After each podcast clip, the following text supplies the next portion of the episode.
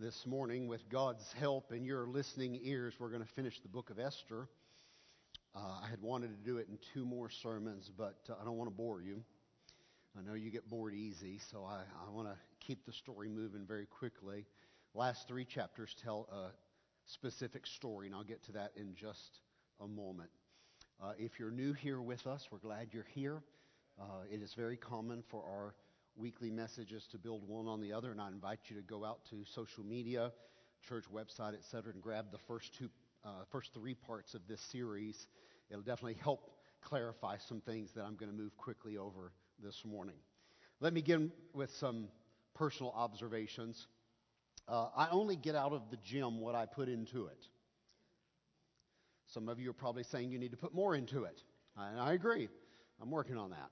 But I only get out of it what I'm willing to invest in it. Uh, I got out of higher education what I was willing to put into my education. I want you to just think about yourself for a minute as I make these statements. Uh, I'm continually receiving from my friends what I have in my relationships invested into my friends. I get a lot of love. I've given a lot of love. If I need time, I get time. say, why do you get time for your friends? Because I've given time to my friends. I've poured my life and my love into my disciples. And I know it's a selfish statement, but you, as Paul said, bear with me while I talk like a fool for a moment. I've poured my life into my disciples. I've poured my attention and my love into my disciples. And because of that, I have a bias. I believe that my disciples are the greatest disciples on planet Earth. And I would take Jeremy and Erica and Chris and Kristen, and I'd just go around the room and name half a dozen of you, and Shilning and Ruth and Ezekiel and Omar and, and Luz, and I'd put them up against anybody on planet Earth what it means to show the life of Christ to someone and love someone and pour yourself into someone. Now, let me make another observation. Some of you will get to witness this next year when we go to Israel. When the Orthodox Jews read the Bible at the Western Wall, and I hope the, day, the days that we go down to the Western Wall, you're able to experience this. It just depends on who's there. I can't make them show up, but uh, uh, it will be likely that there will be some Orthodox uh, Jews praying at the Western Wall when we go.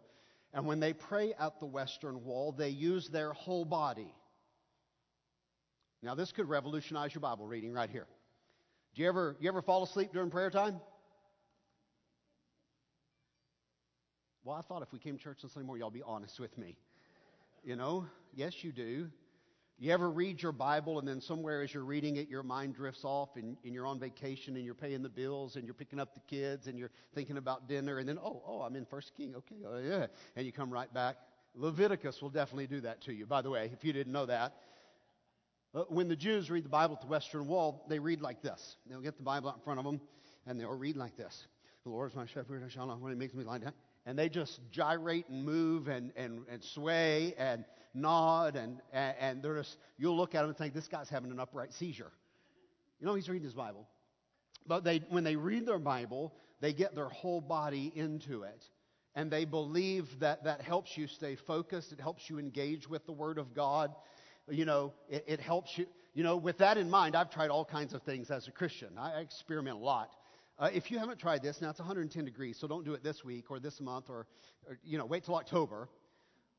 But try walking prayer.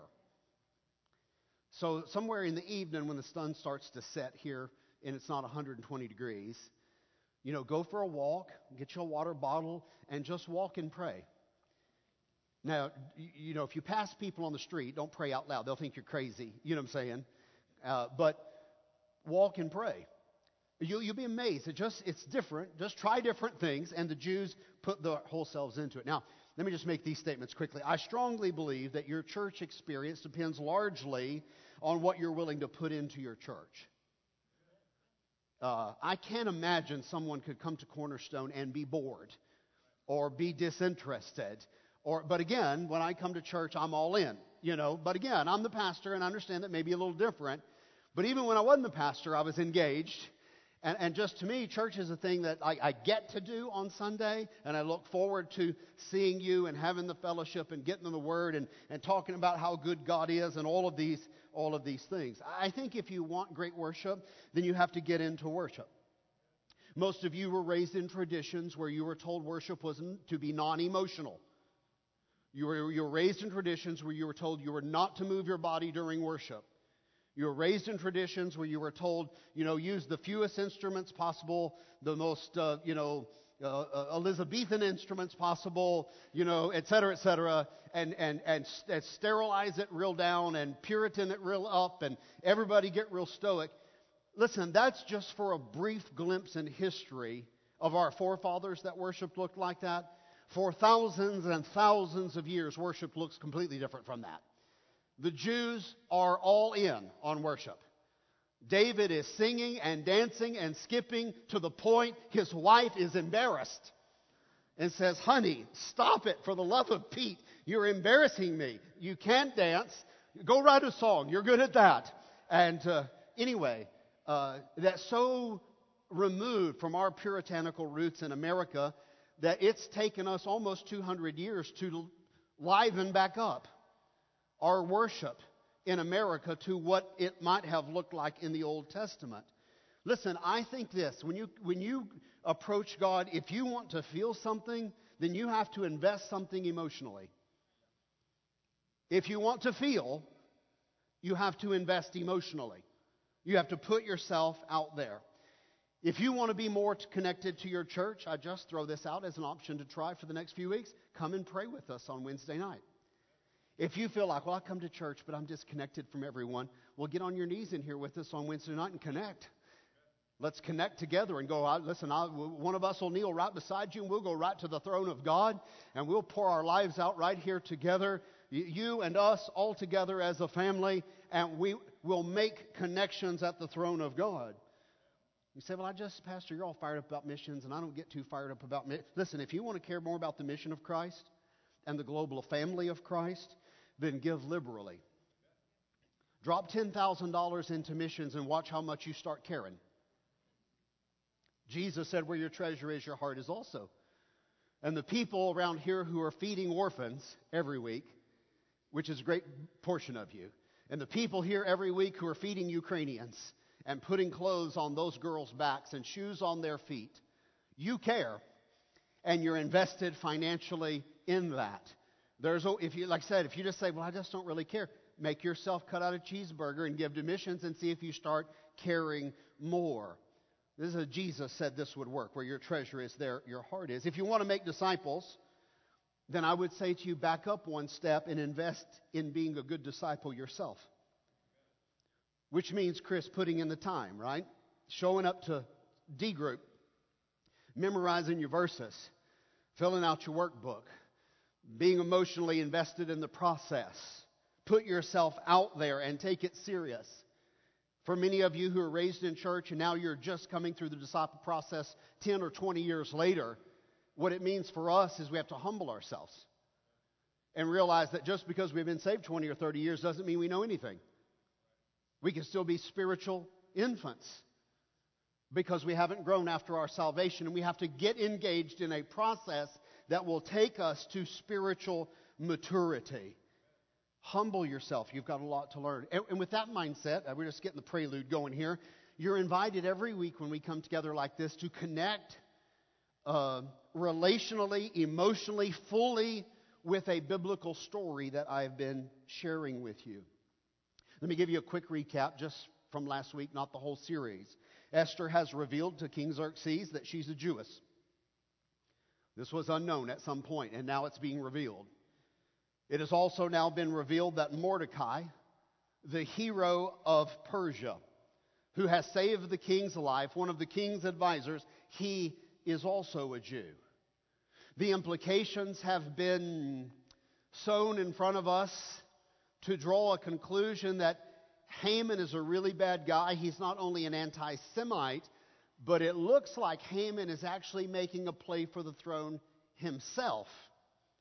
He is number two only to the king. He's trying to jockey and control people groups in the kingdom. and maybe he was behind the original conspiracy where the two people were executed. Uh, there's a lot of implications going on here. Xerxes now enters his wife's chambers, finds Haman on top of his wife, uh, yelling at her and molesting her. King Xerxes orders Haman's execution. The people standing in the room say, Yeah, he just set up this giant impaling pole for Mordecai the hero. Maybe you want to use that on him, king. The king says, Good idea. And so, what he designed to bring down the Jews is now his own instrument of punishment. He's dead. One problem down, one problem yet to go.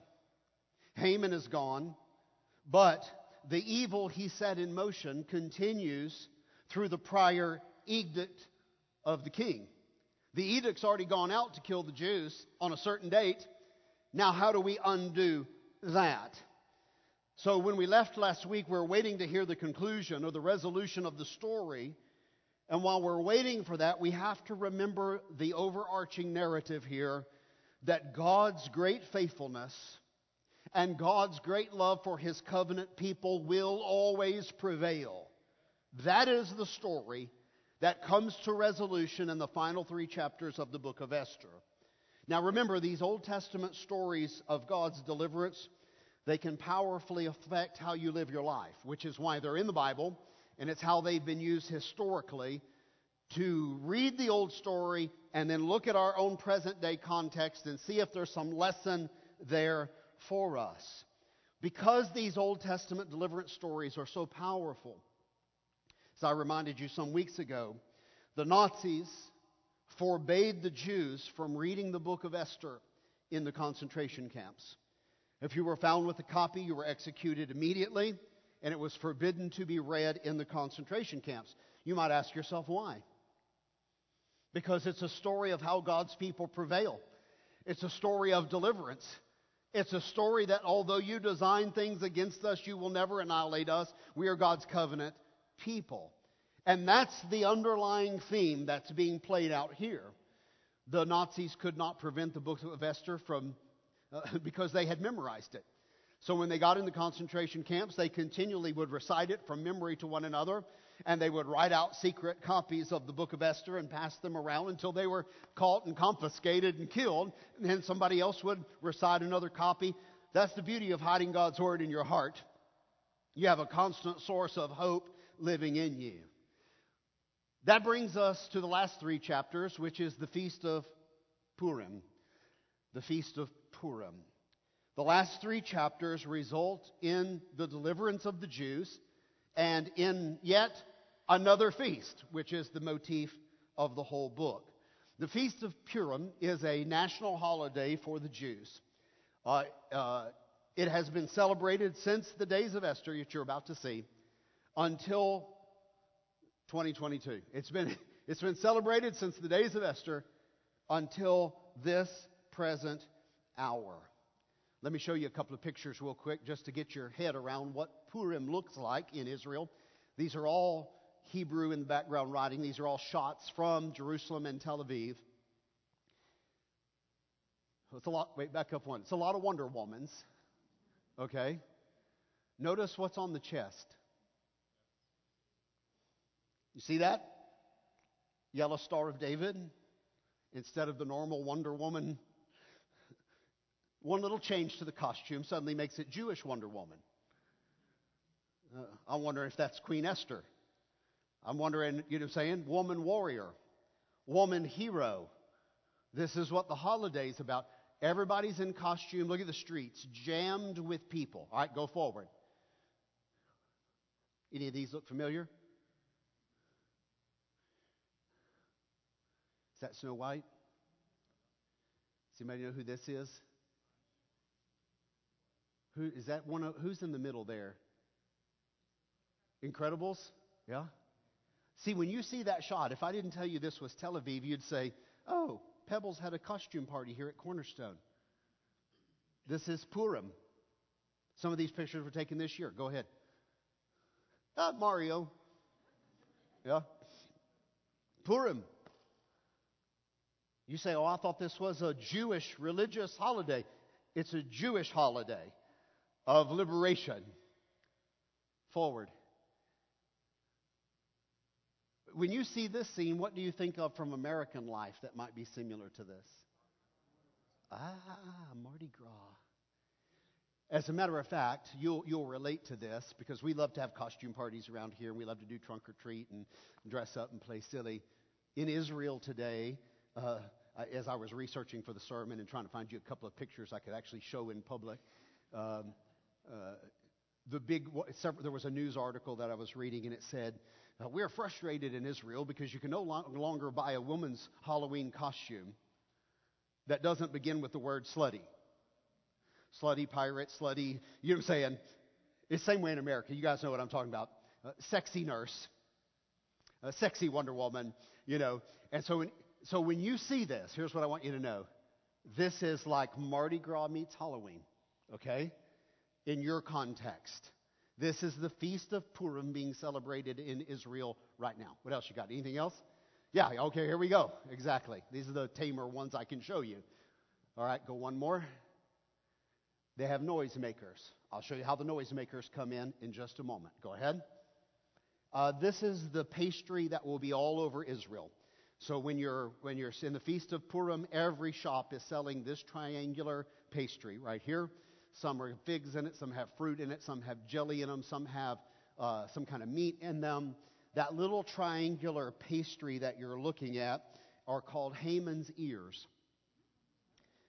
Because in the old days of the ancient world, you executed someone, sometimes they would cut their ears off. And you're like, ooh, gross. Yeah, all over Israel, they're eating a pastry called Haman's ears. Okay, so is that your last one? Now, let me, let me just tell you what you're seeing, okay? When Jews gather every year to keep the Feast of Purim, they gather with family and friends. They plan ahead, like you plan ahead for a Mardi Gras party, or like you would plan ahead for a, a Halloween uh, costume party.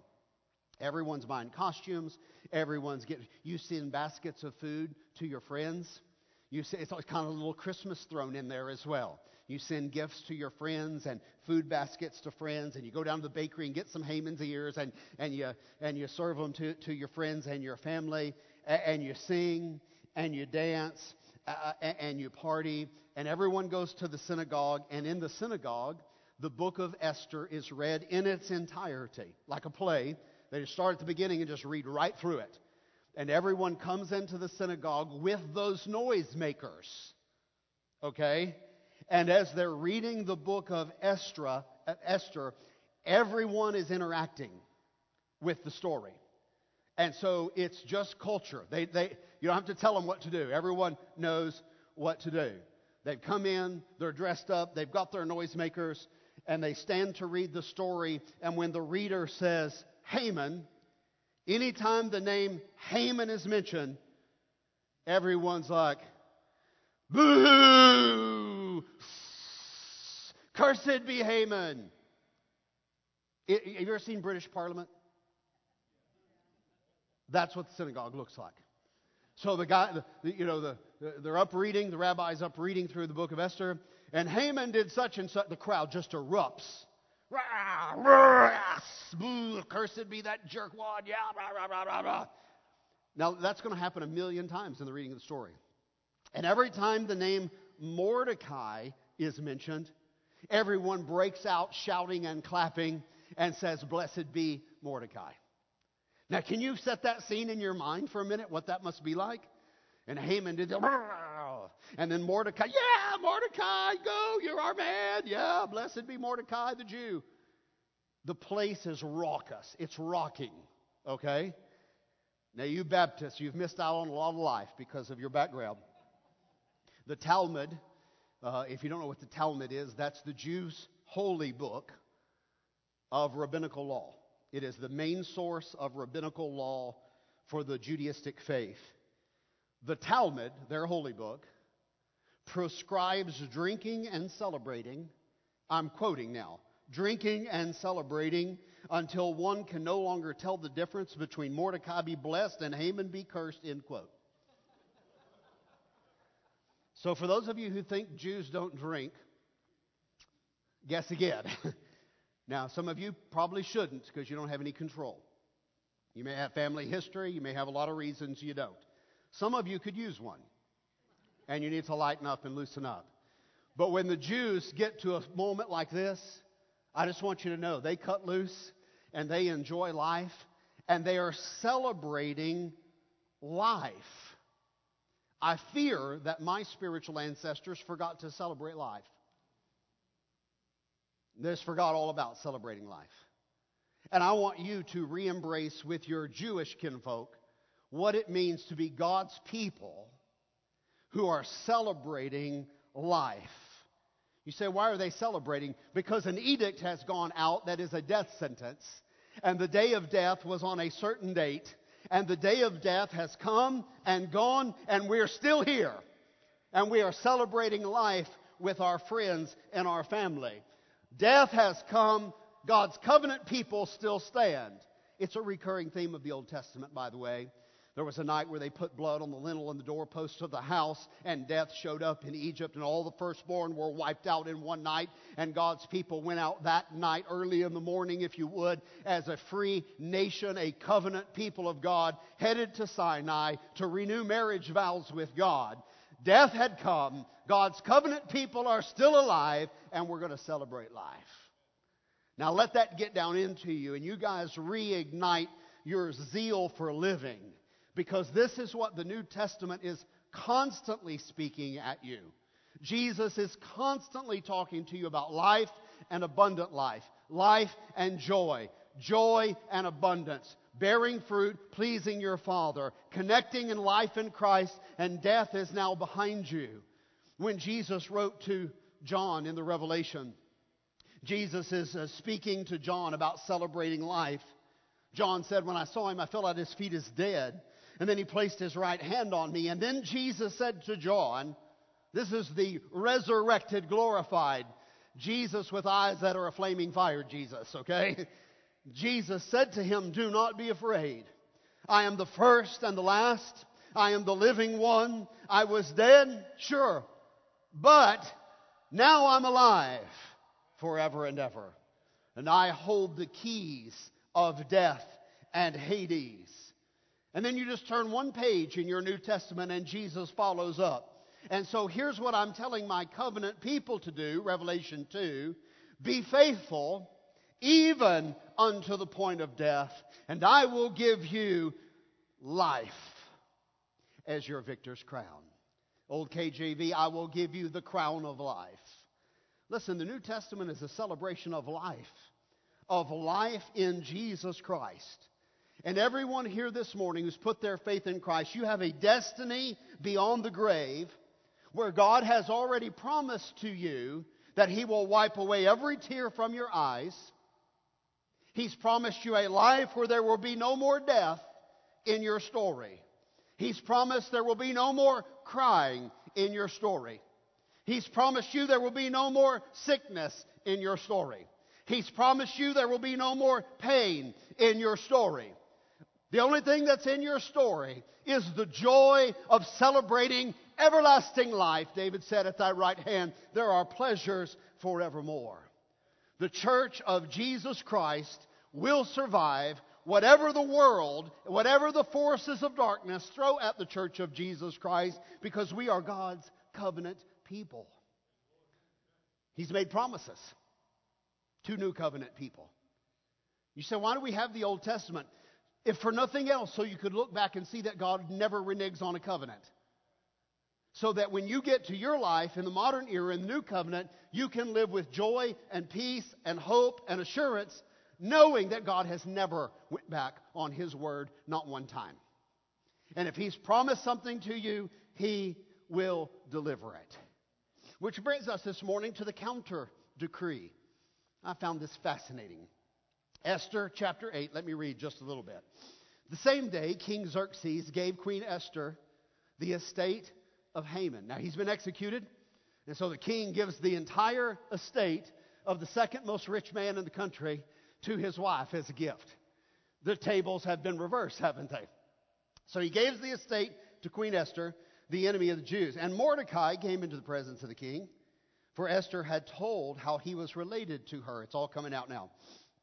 The king took off his signet ring, which he had reclaimed from Haman, and he presented it to Mordecai. Mordecai is now the number two in the country.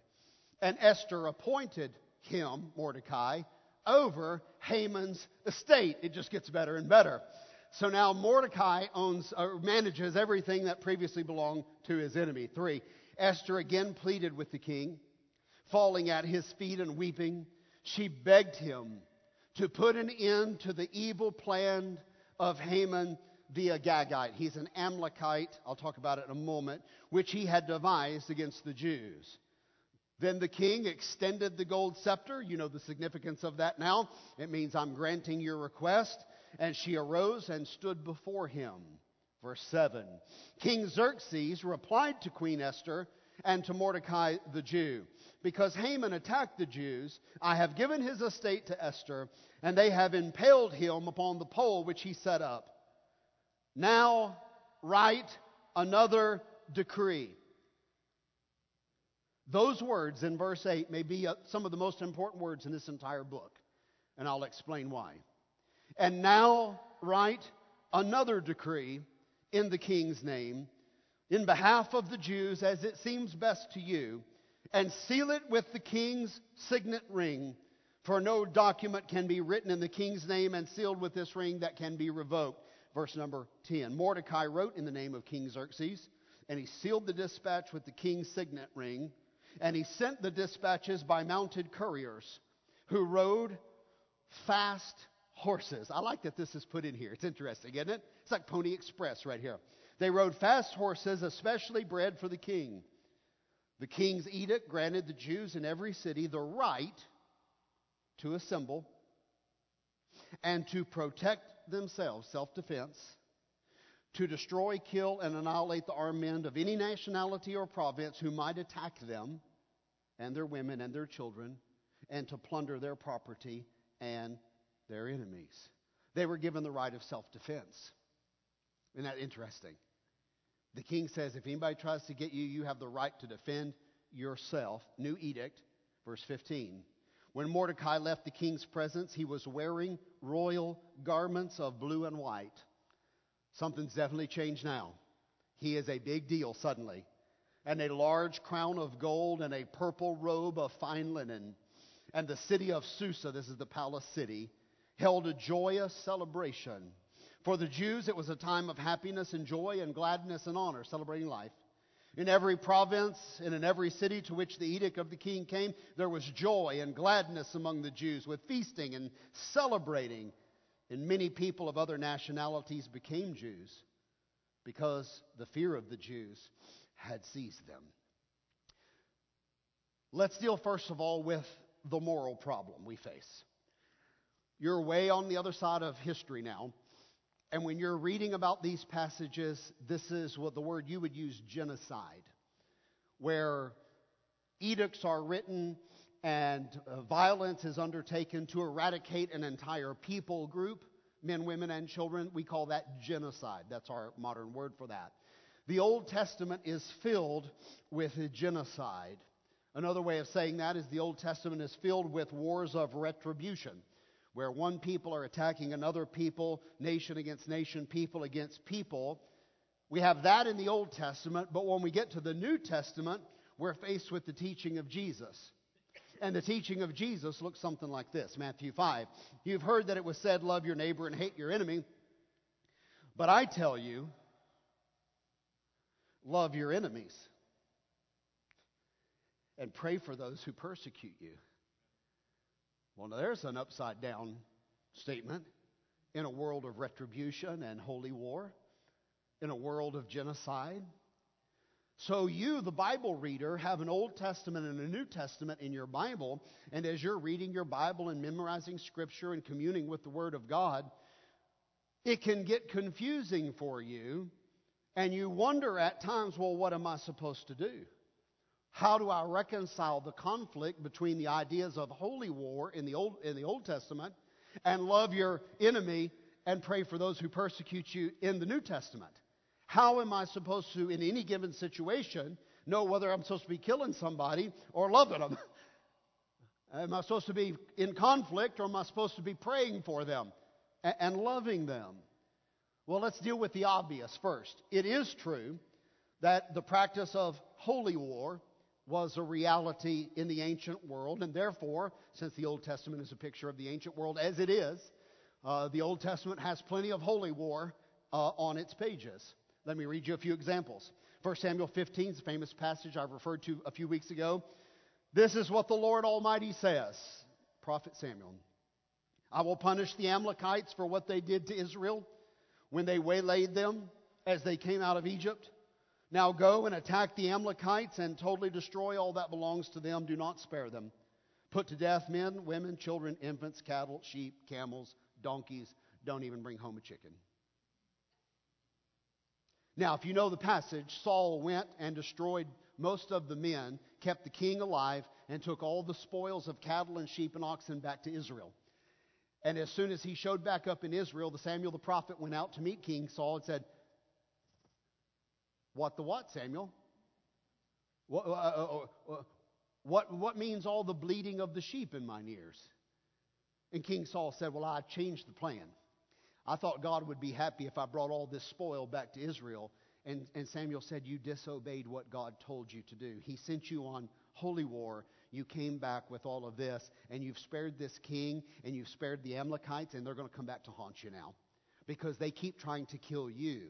They keep trying to do Holocaust to the Jews. They attacked us as soon as we came out of Egypt, and they've never stopped. Haman is the descendants of the Amalekites. It's still happening in the book of Esther. That is the whole uh, uh, under, undercurrent in the story. So now we come to Exodus. Let me give you the scene where it happened. This is one of the most famous battles in the Old Testament. Israel is fighting holy war against the Amalekites. Uh, they've come at them as soon as they come out of Egypt. This is the famous, you'll, you'll know the passage. Let me read. So Joshua fought the Amalekites as Moses had ordered, and Moses and Aaron and Hur went up to the top of the hill. Does anybody know the story yet? All right, let me keep reading. And as long as Moses held up his hands, the Israelites were winning.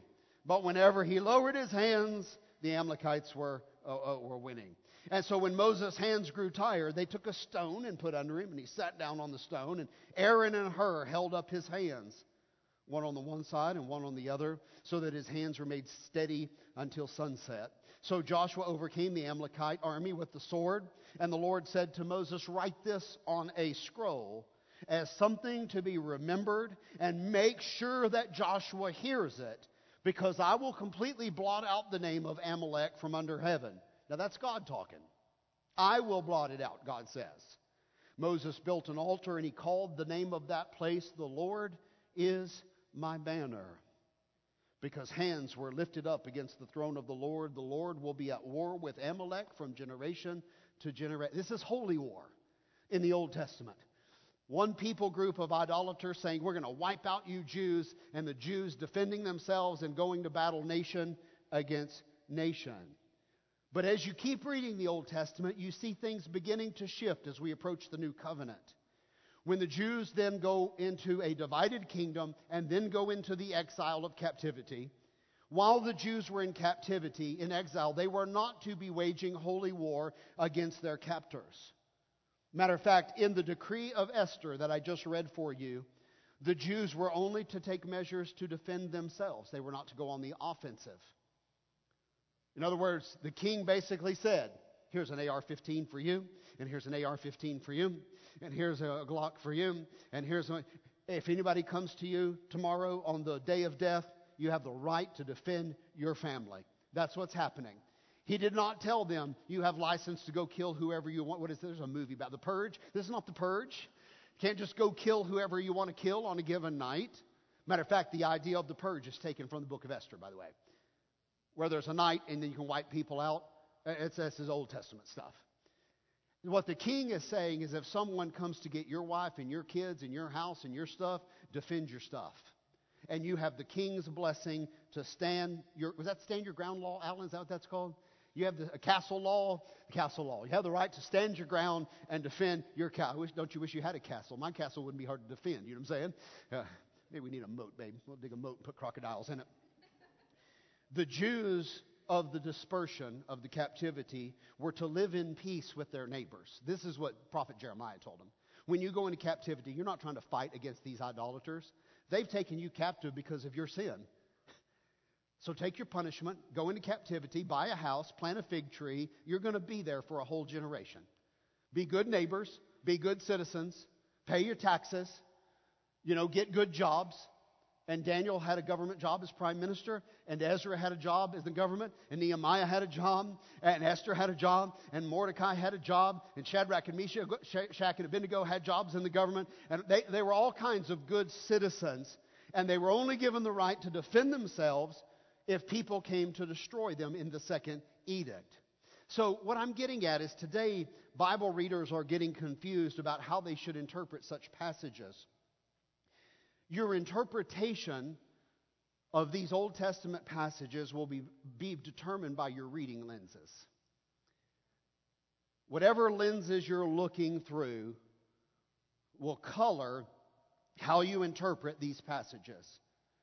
If we, as the readers, view the Bible's meaning through the lenses of the cross of Jesus, then we will understand that the concept of holy war has ceased at the cross of Jesus Christ. Please don't miss what I'm saying. And if you read the Old Testament without the lenses of the gospel, in other words, if readers do not view the Bible through the meaning of the cross of Jesus, then we will use the Bible as a rationale for some form of continued holy war in our present generation. This is critical. No doubt some of you know a Christian who's really angry and borderline violent against homosexuals, against abortionists, against Muslims, against Hindus, against Jews, against something. Environmentalists, Democrats. I mean, the list is long, okay? And you're like, wow, this guy's really edgy, or this, this person is really kind of almost portrays themselves in a violent way. You say, what's going on with that? What's going on with that is they've not read the Bible through the lens of the cross. They've read the Bible through kind of a mixed viewpoint, and they see that we should still be doing holy war today. Holy war has ceased at the cross of Jesus Christ. It was the death of Christ that provided the cessation of holy war. And it is the indwelling presence of the Holy Spirit in the believer which provides the only power on earth whereby a human being can love their neighbor as their self.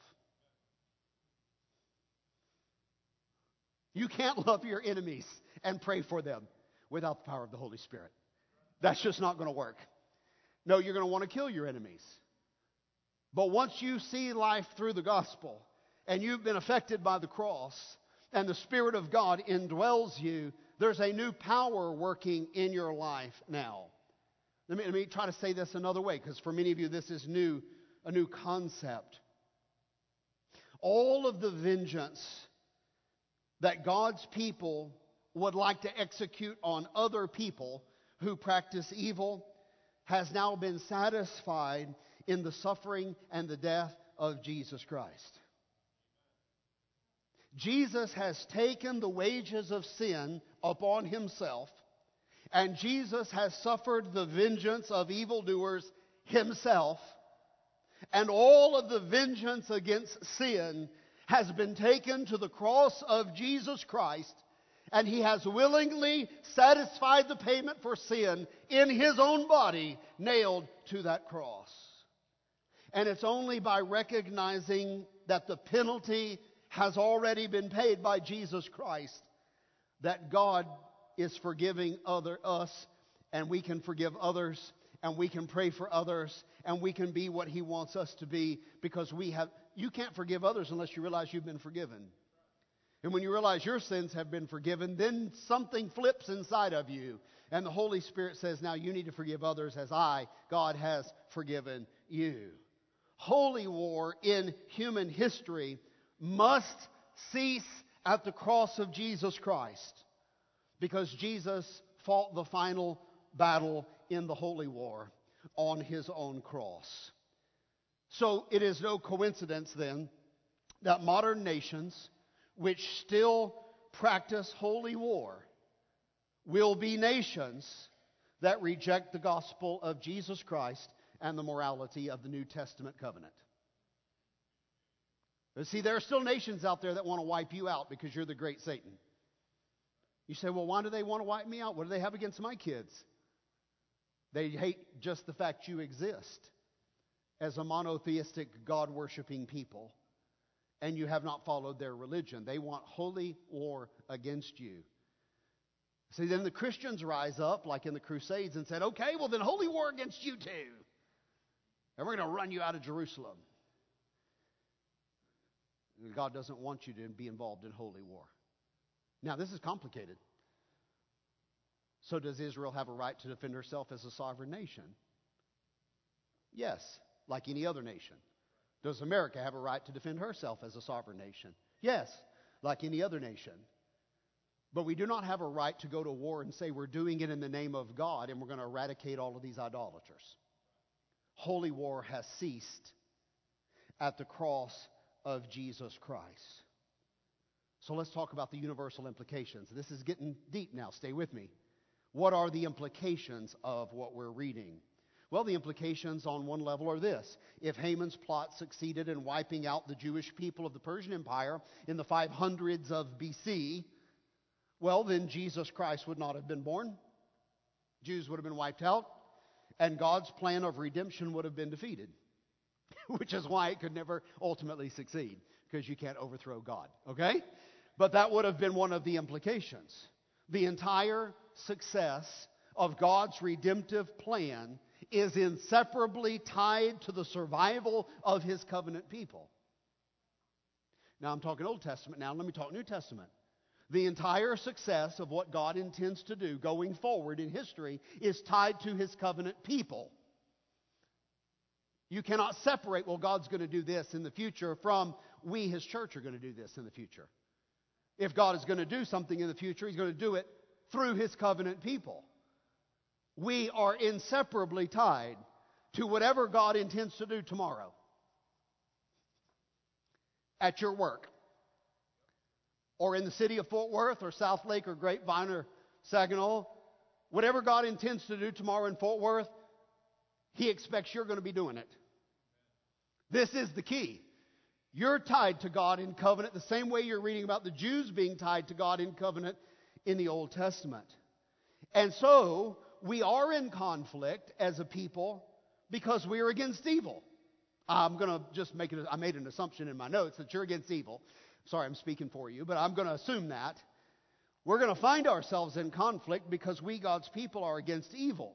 And here's our conflict we're against evil, but we're to love people. And there you stand between the tensions. I'm to be at war against evil, but I'm not to be at war against people. I'm to love people, and I'm to, to share the gospel with people, and I'm to pray for those who persecute me, and I'm to be a good citizen because, well, let me say it another way. Evil does not exist as an abstract idea. This is what's terrifying. Evil exists embodied in beings. In other words, it's not like evil is out there in the universe. No, Satan is out there, and the princes of darkness are out there, and the demonic powers of evil are out there. And there are evil people out here who want to shoot up schools and do horrible things. Evil is in people. I guess maybe the second scary part is this it's not just in people, it's in beings.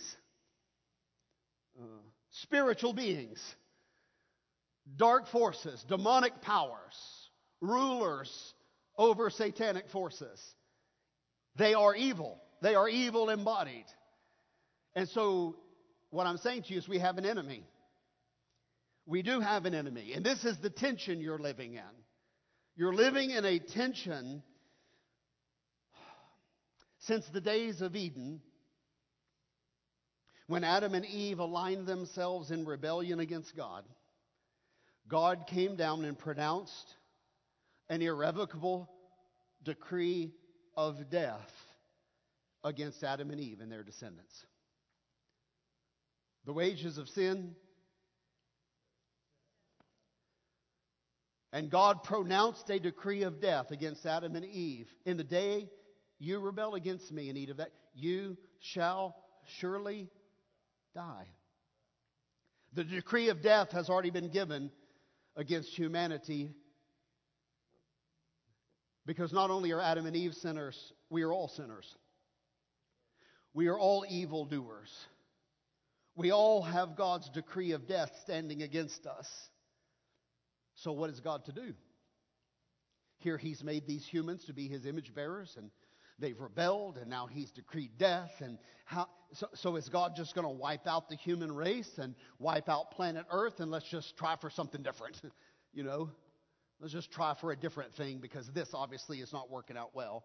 So, here's what God did Rather than wipe out the human race, he did something so revealing of his true character, something so revealing of his Hesed love and his kindness.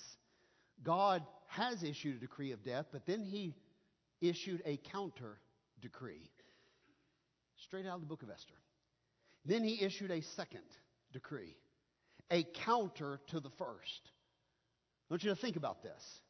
God issues a counter decree that would redeem people out of sin and into righteousness. And that decree comes from the same ring.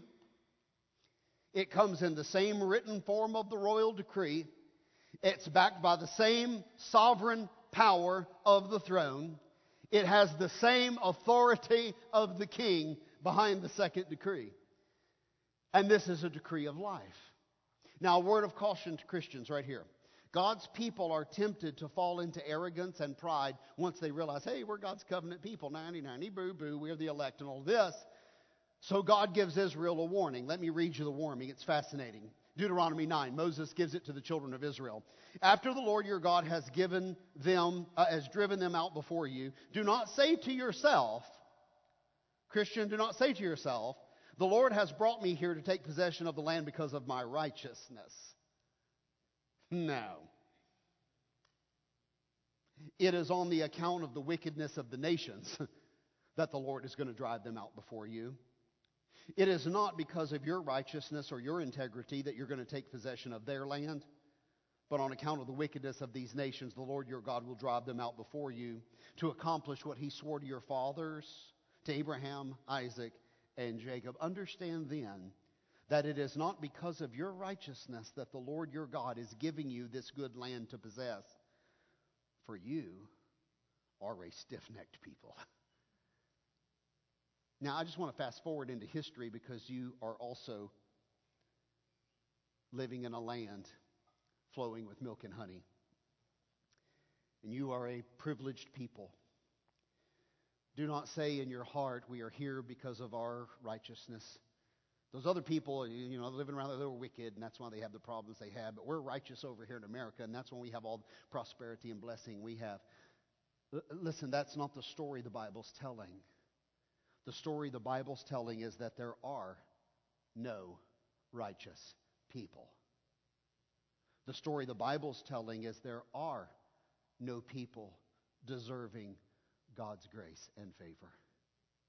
I think this is what Paul meant when he was writing to the Romans, as it is written, there is none righteous, not even one.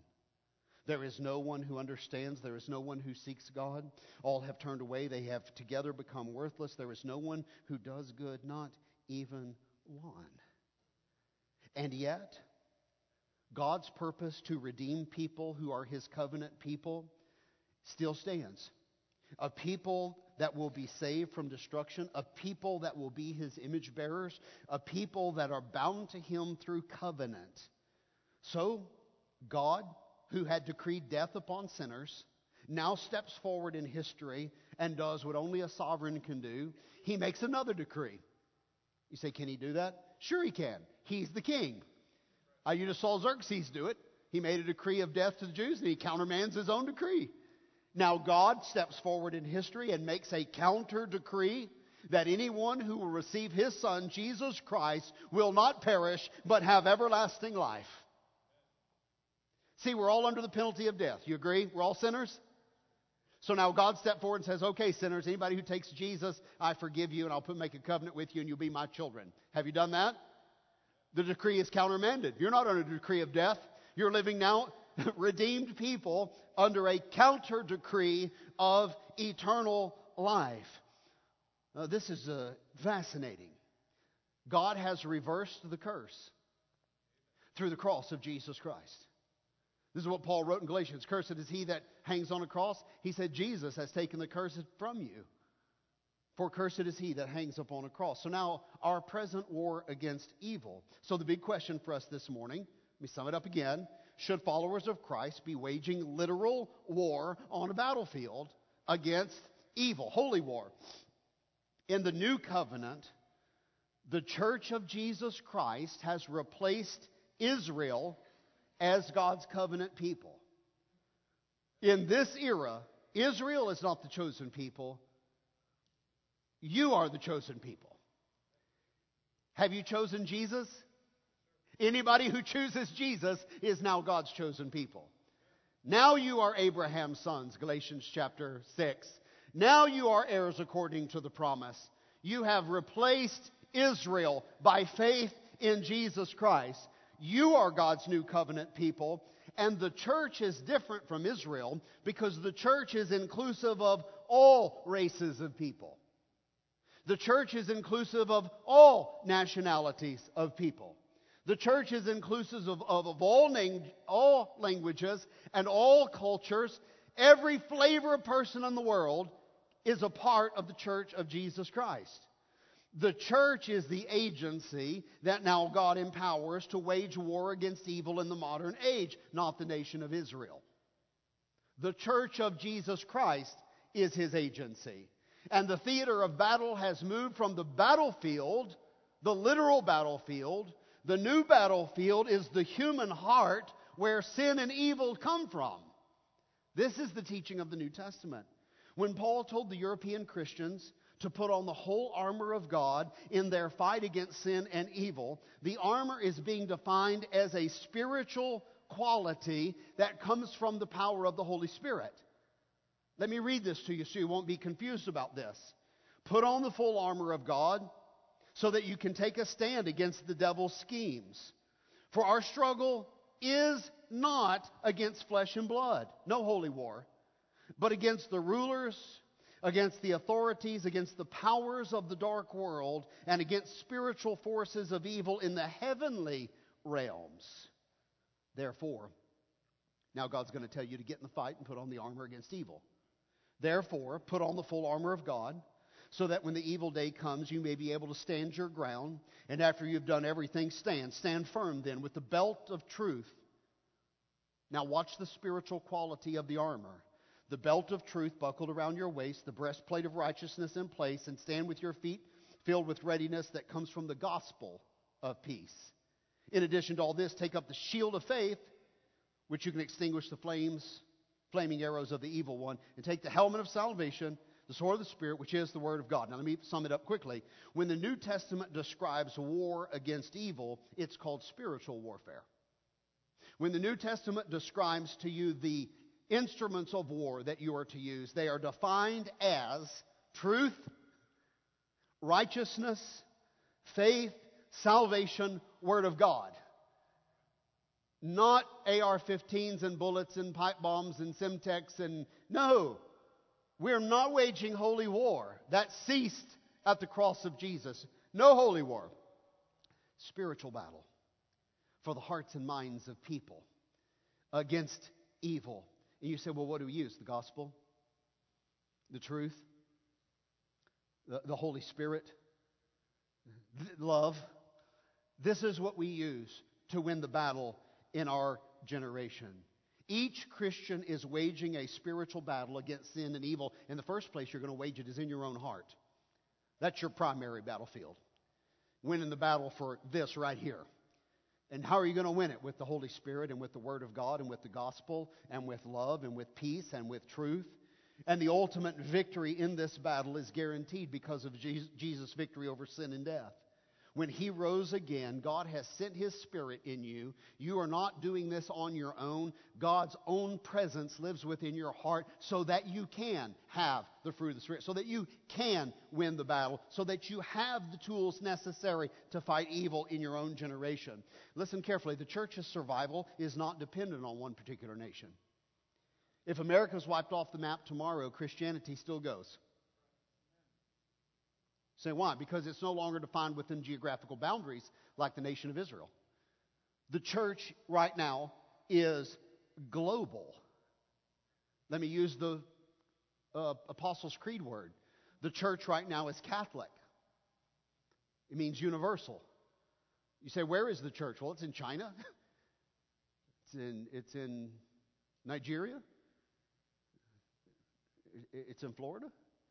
It's in Romania, it's in Ukraine, it's in Russia. Where's the church? It's in Hungary, it's in Nicaragua, it's in Honduras. Where's the It's everywhere. It's in New Zealand, it's in Australia. It's everywhere. It's global. And so holy war is no longer a thing where you say, well, if we wipe out Nicaragua, we got rid of Christianity. You can't get rid of Christianity because God has sowed it like leaven everywhere in the world and it's spreading, and you can't root it out now. You say, how do you know Christians win? Do you hear what I'm saying? This is how you know. How do you know it's going to end? Because God is doing exactly what He promised to do. Listen carefully. Our battle is not with nations. Our battle is against with the dark spiritual powers of evil, and our battle is being fought with weapons that are spiritual, weapons of love. Let me give you the postscript. Our time's just about done. I'm going back to Esther. I'm going to read you now the, the decree. On the 13th day, of the twelfth month, the month Adar, the edict commanded by the king was to be carried out. And on this day, the enemies of the Jews that had hoped to overpower them, but now the table, look at this statement, but now the tables are turned. Peripety. A whole new outcome has happened. Now the tables are turned and the Jews have the upper hand over those who hate them. Verse 20 Mordecai recorded the events and he sent letters to all the Jews throughout the provinces of King Xerxes, near and far, to have them celebrate. This is the institution of Purim now. To have them celebrate annually the 14th and 15th days of the month Adar, as the time when the Jews got relief from their enemies, and as the month when their sorrows had turned to joy and their mourning to a day of celebration. He wrote them to observe the days as days of feasting and joy, and giving presents and food to one another, and gifts to the poor Esther 9:26. Therefore, these days were called Purim for the word pur. Now, do you remember way back there in the beginning of the book, I told you that word would come up again. You say, where did it show up? Haman's trying to decide what day to launch the Holocaust, and he rolls the dice, remember? He cast the Purim. They took the name of the dice and used it as the name of their holiday, so it is called the Feast of Purim. A comment about the postscript. When all is said and done with the book of Esther, it's difficult to distinguish who is actually the hero Esther or Mordecai. When this is read in the synagogue, it's the name Mordecai that the Jews cheer even though the book is called to us the book of Esther. It's very difficult to tell who is actually the hero, Esther or Mordecai. This is by design of the author. This is intentional. The author is trying to send a message to you that they are both heroes. The author is intentionally telling you these two, father and daughter, work together in unity for God's purpose. Now, let me soapbox for just a moment. It is the book of Esther that endows eternal purpose to the partnership of men and women in roles other than marriage and childbearing. Now, you hear a lot in church about marriage this and childbearing that, woman's role this and man's role this. It is the book of Esther that has two heroes that are not husband and wife. That's what I'm trying to say. They are not bound together in a marriage relationship. The church, uh, the church has used the term laity to describe the congregants. Does everybody know this word? Lay people, laity. That's a church history word that describes the, the congregants of a church. Church history has used the word clergy to describe the, the, the pastor or the professional staff of the church. So when you read a book, you might see the laity this and the clergy that. And what's happening is some church people are drawing a line between you and I, and they're saying, I have this function and you have this other, other function.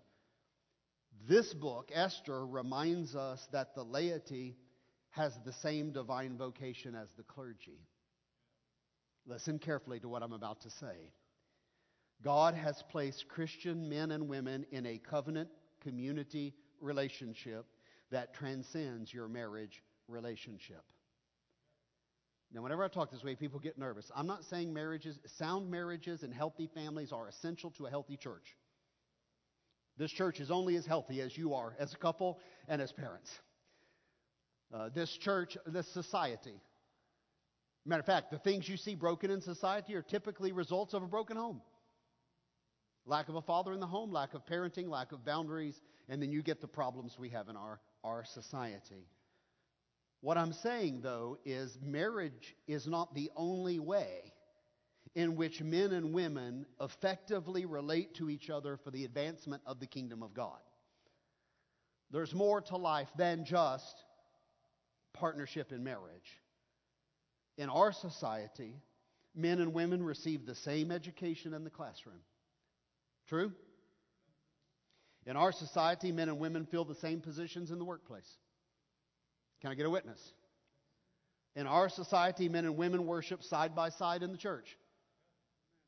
If we were in Romania this morning, it'd be men on one side and women on the other. It's a different deal. Scripture affirms that both men and women are made in the image of God. Can I get a witness? Genesis 1:27 in case you struggle. Scripture affirms that both men and women have an equal standing in Jesus Christ. Galatians 3:28. And the book of Esther reinforces the point that neither Mordecai nor Esther held ordained positions in the community of faith. They're not clergy. You with me? They are laity, if you want to use those terms. Yet, it is the laity that God uses to deliver his people, and it is their names you find written in the redemptive story of God's Holy Scripture because lay people carried out their vocation as something God had ordained them to do.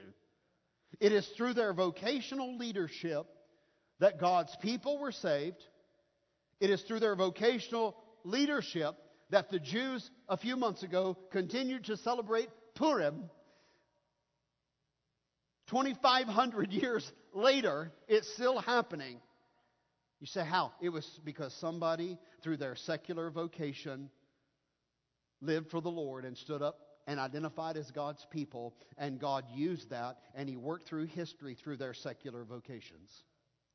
So I want to make an application this morning. Likewise, you have been vested by God with a mission to carry out through your secular job. Your work glorifies God as much as my work. And when you embrace that, this used to be called the Judeo Christian work ethic.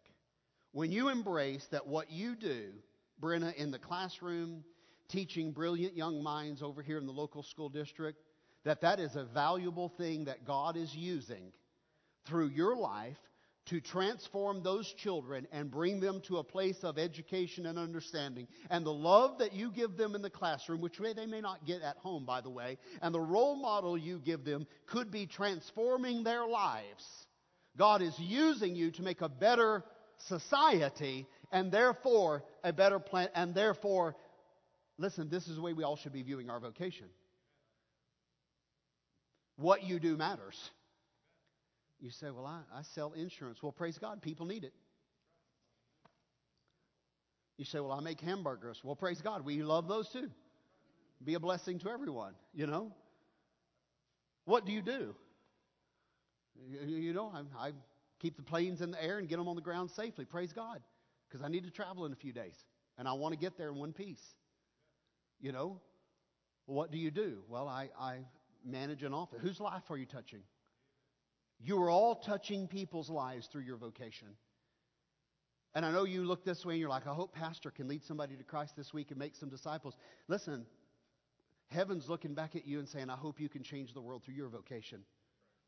This is what's happening real time right now. Right now, it is, see, what happened in the me- medieval church is the clergy stole the church from the laity. I don't have time for church history lesson. I need to pray and close. But in the medieval period, the church of Europe, the, the clergy of Europe, stole the church from you, from your spiritual forefathers. And they told the people, all you need to do is put your money in the box, come in here and take communion, and then attend church, take the sacraments. We've got, we've got the rest. We'll pray for you. We'll read the Word of God. We'll tell you what it says. You just show up at church, put your money in the box, take communion, see you later, we're good. And church was hijacked in the medieval period by the clergy.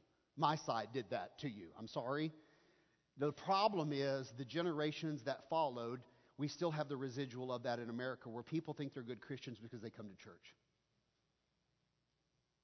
No, you're good Christians if you live Monday, Tuesday, Wednesday, Thursday, Friday at your vocation, letting your light shine for Jesus, if God actually was changing the world through your vocation.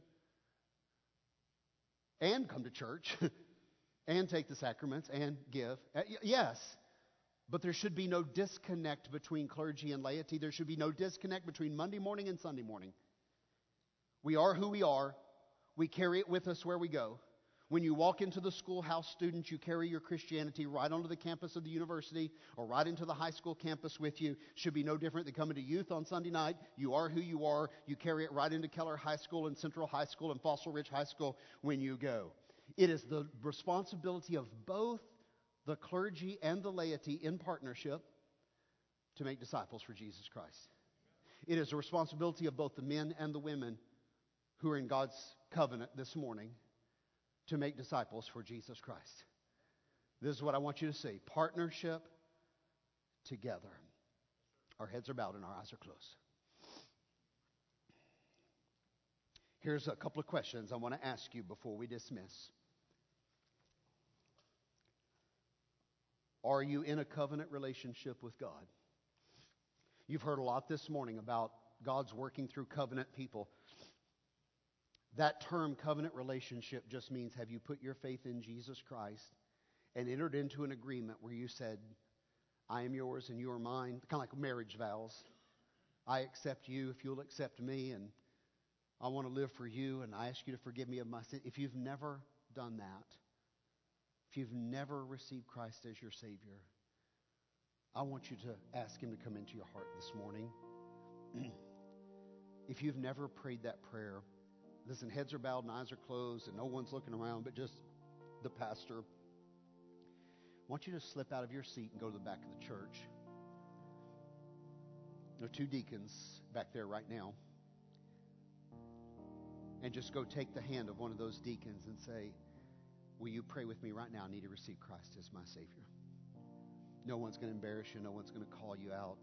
Just very privately, they're going to pray with you. If you've never received Christ, just slip out of your seat and just go right to the back and say, Pray with me. I need to know Christ as my Savior this morning. I want to be His child. I want to be a child of God, a covenant person of Jesus Christ. You enter into a covenant when both parties agree. I feel confident to tell you this morning that Jesus has already agreed to take you. He's already agreed to forgive you. He's already extended his love to you. He's just waiting on you now. And if you're ready, you just slip out, go take the hand of a deacon and say, I'm ready right now. Pray with me. I want to receive Christ as my Savior. I assume that most of you are God's children. Let me ask you some questions as we close. Are you following the orders of your king to make disciples? His marching orders are go and make disciples of all nations. You say, Well, I come to church. That's not the question. Are you engaged in the discipleship process?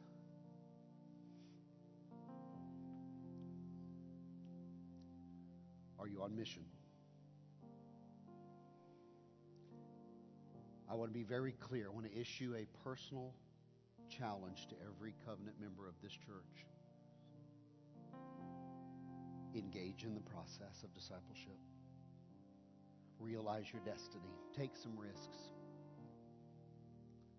I know for many of you, because of the conversations I have and Susan has with you, I know for many of you, you're bashful and you're, you're nervous, maybe even terrified to, to lead another person. Yeah, it, it, you have to take risks. It's going to be fine. It's all going to work out. Don't, don't let Esther be the only one that takes risks for Jesus. Don't let Mordecai be the only one or Daniel. This is your generation. This is your time. Take a risk. Say, I'm going to engage. Let me ask you, believer, are you allowing the Holy Spirit to transform you?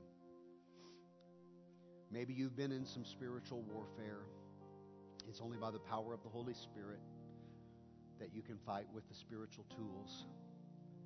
Maybe you're in conflict with some evil. Listen, it's only through the Holy Spirit's power that you can stand against evil and at the same time love your enemy. Incredibly difficult to live as a spiritual warrior. It's incredibly difficult. And it's only possible through the power of the Holy Spirit. This would be a great moment for you to say to Holy Spirit, God, your spirit living in me, I'm speaking to you right now. Empower me. Equip me. Listen, maybe you're maybe you're like me. Sometimes I struggle loving my enemies and my neighbor as myself. Be honest with the Holy Spirit and just say, Holy Spirit, I struggle with some things. And here's the things I'm struggling with. Struggling with my boss or my neighbor or an enemy or I'm just struggling to get out of my comfort zone, or I'm str- just tell him. He knows. Tell him. And then cry out to him and say, Holy Spirit, help me. Be strong in me and through me. Empower me for your mission. I'm willing to take the risk, but I'm nervous about how it's going to turn out. That's just like Esther. She didn't know. But look what God did. Father, your people are humbled before you this morning with heads and hearts bowed. Some are receiving Christ right now, and some are just surrendering their heart and opening up, Holy Spirit, to your complete control. God, thank you for speaking through Esther and Mordecai and their story to us. God, this has been a good study for us. Lord, you've opened my eyes to some things, and I pray the congregation as well. Lord, thank you for helping us be able to sort out how to live, what taking a stand spiritually looks like.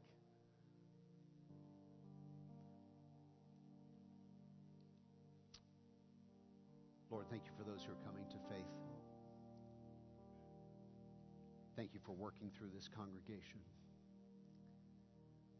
Lord, I pray you should bless our week richly. In Jesus' name we pray.